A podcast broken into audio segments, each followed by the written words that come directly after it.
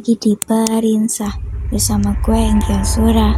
Sekarang gue yang bakal nemenin malam Jumat kalian bersama cerita-cerita horor yang udah disiapin sama tim Perinsa. Di segmen horor kali ini, gue bakal ceritain cerita yang berjudul Santet Pring Sedapur. Cerita ini gue ambil dari salah satu akun Instagram @kalong. Buat kalian yang gak berani dengar sendirian, jangan dengar sendirian ya. Ini sangat dekat dengan kematian. Harus membawa penangkal. Ibu siapkan pagar gaib. Kamu amalkan dibuat waris sepanjang perjalanan sampai di tempat sana. Kata beliau. Seraya memberiku sebuah amalan untuk pemagaran diri. Setibanya di rumah mbakku, kami langsung istirahat. Setelah sholat subuh, kami berdua diantar ke bandara untuk check-in penerbangan. Akhirnya, setelah menunggu kurang lebih dua jam, tepat pukul 7 pagi, perjalanan dimulai penerbangan dari Batam menuju Pulau Jawa. Sebelum tengah hari, kami sudah tiba di bandara tujuan, yaitu sebuah kota di Pulau Jawa. Kami menggunakan jasa taksi untuk melanjutkan ke tempat tujuan. Perjalanan yang kami lalui kurang lebih selama tiga jam. Selama perjalanan, ibu hanya berdiam diri Sementara aku berusaha untuk memfokuskan diri, merapalkan tameng goib diri. Dan kesiapan itu telah dimulai ketika kaki ini menginjak di depan pelataran rumah yang sangat besar dan mewah. Bismillah, ku mati niat korono pangeran ta'ala.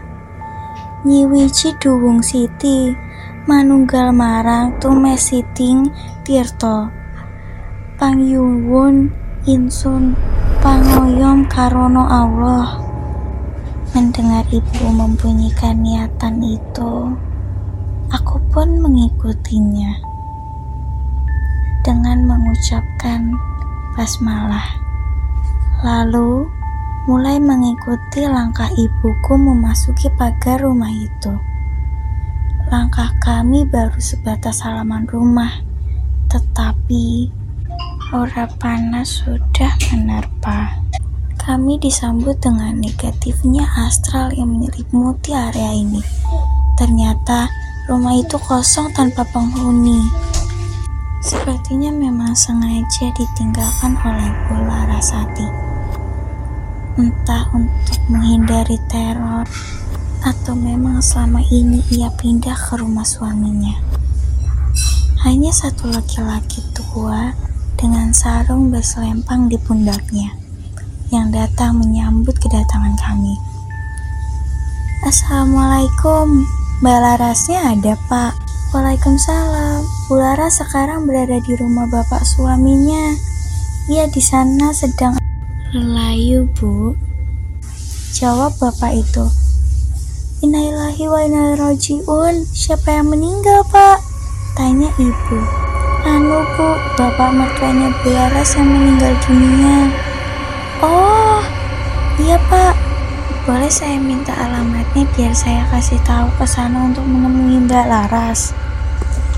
Ternyata ilmu ini sudah memuai. Apa yang menjadi tujuannya? Korban pertama telah menjatuhkan, yaitu meninggalnya mertua Bularasati.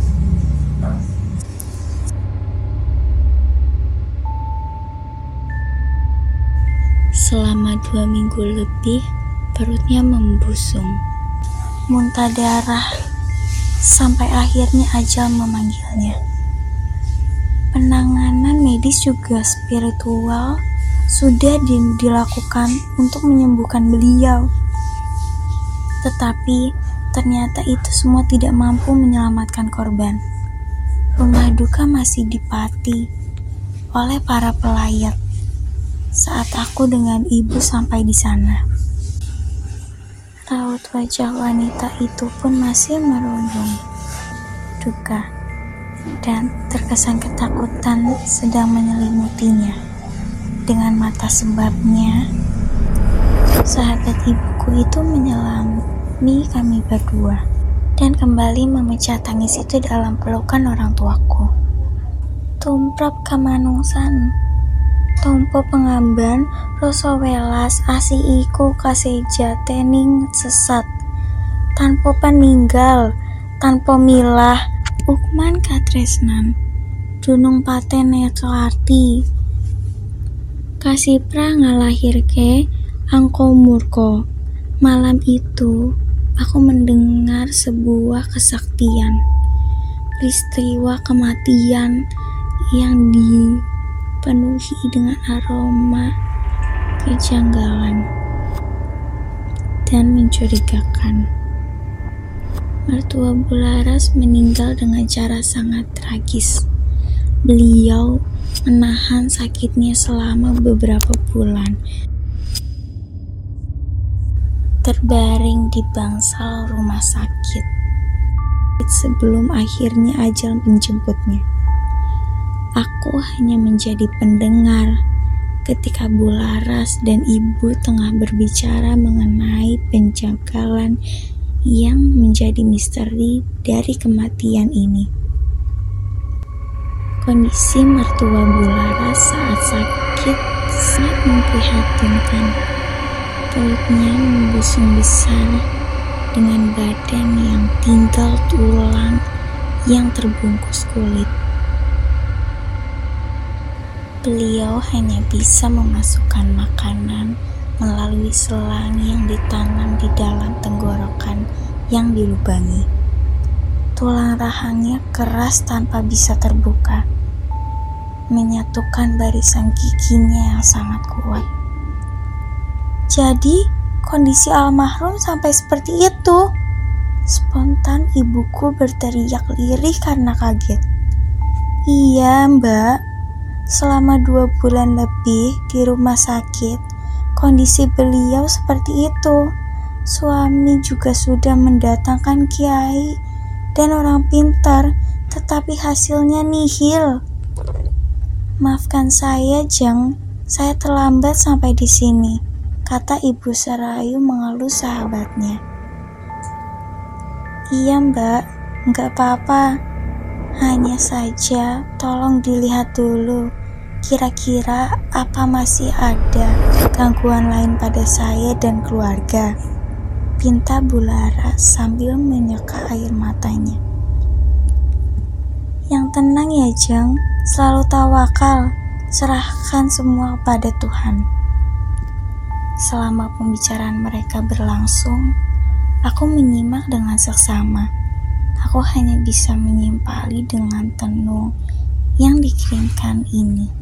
Tentu bukan main-main, karena sudah beberapa kiai dan paranormal menangani mendiang selama sakit, tetapi tidak juga membuahkan hasil. Meski manusia meninggal secara sihir termasuk syahid, tetapi si korban menahan derita akibat tenung itu. Tentunya hal itu sangat menyakitkan. Tak kalah penggugurannya, dosa oleh darah kepedihan yang dibuat para jin. Gema tahlil masih berkumandang, tiba-tiba terdengar suara teriakan yang berasal dari dapur. Ah! Kami serempak berjalan ke arah dapur, mencari sumber teriakan berasal. Betapa terkejutnya Bularas ketika mendapati sang ibu mertua terjatuh dan kejang-kejang mulutnya mengeluarkan bui yang bercampur darah. Dengan mata membelakang naik ke atas dan tubuh kaku mengejang. Astagfirullah, Mak! Teriak Pak Sumsi, suami Bularas. Semua orang yang hadir di situ merasa takut melihat peristiwa itu. Semua mengucapkan istighfar. Dengan bantuan beberapa orang, Tubuh tua yang terjatuh itu diangkat ke kamar. Tubuhnya masih saja terus kejang dan menggeliat. saat mereka menggotongnya. Saat melintas di hadapanku, terdengar suara ngorok yang keluar dari mulutnya. Bu, kok nggak ada tanda-tanda datangnya santet? Tetapi kenapa tiba-tiba nenek itu kondisinya seperti itu? Aku bertanya dengan penuh kebingungan. Semua keluarga ini sudah diincar sejak lama, Le, jawab beliau. Sebelum sempat aku menjawab perkataan ibuku, terdengar teriakan dari kamar. Ma, innalillahi, Ma. Semua langsung berhamburan menuju ke kamar, berusaha melihat ke dalam kamar, ingin memastikan apa yang tengah terjadi. Termasuk Bularas yang langsung menerobos masuk tanpa permisi lagi di depan orang-orang yang sudah berdiri di depan pintu kamar. Mertua Bularas kembali memutahkan darah segar sebelum meninggal. Suasana menjadi tidak kondusif. Semua warga yang hadir menjerit melihat peristiwa mengenaskan itu. Rasa iba dan prihatin muncul di wajah mereka. Belum lagi kering tanah pemakaman sang suami Kini disusul dengan berpulangnya sang istri. Semua wajah terlihat memucat, merasa ngeri akan ilmu santet yang ternyata beneran ada dan membahayakan. Innalillahi wa inna.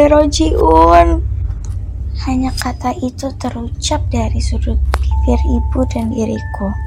Oke, segitu dulu cerita yang gue bacain. Penasaran sama cerita selanjutnya? Jangan lupa buat dengerin Berinsa terus ya. Kalau kalian ada cerita horor, romance, atau random lainnya, kalian bisa DM di Instagram kita at. Sampai ketemu di segmen horor selanjutnya. See you.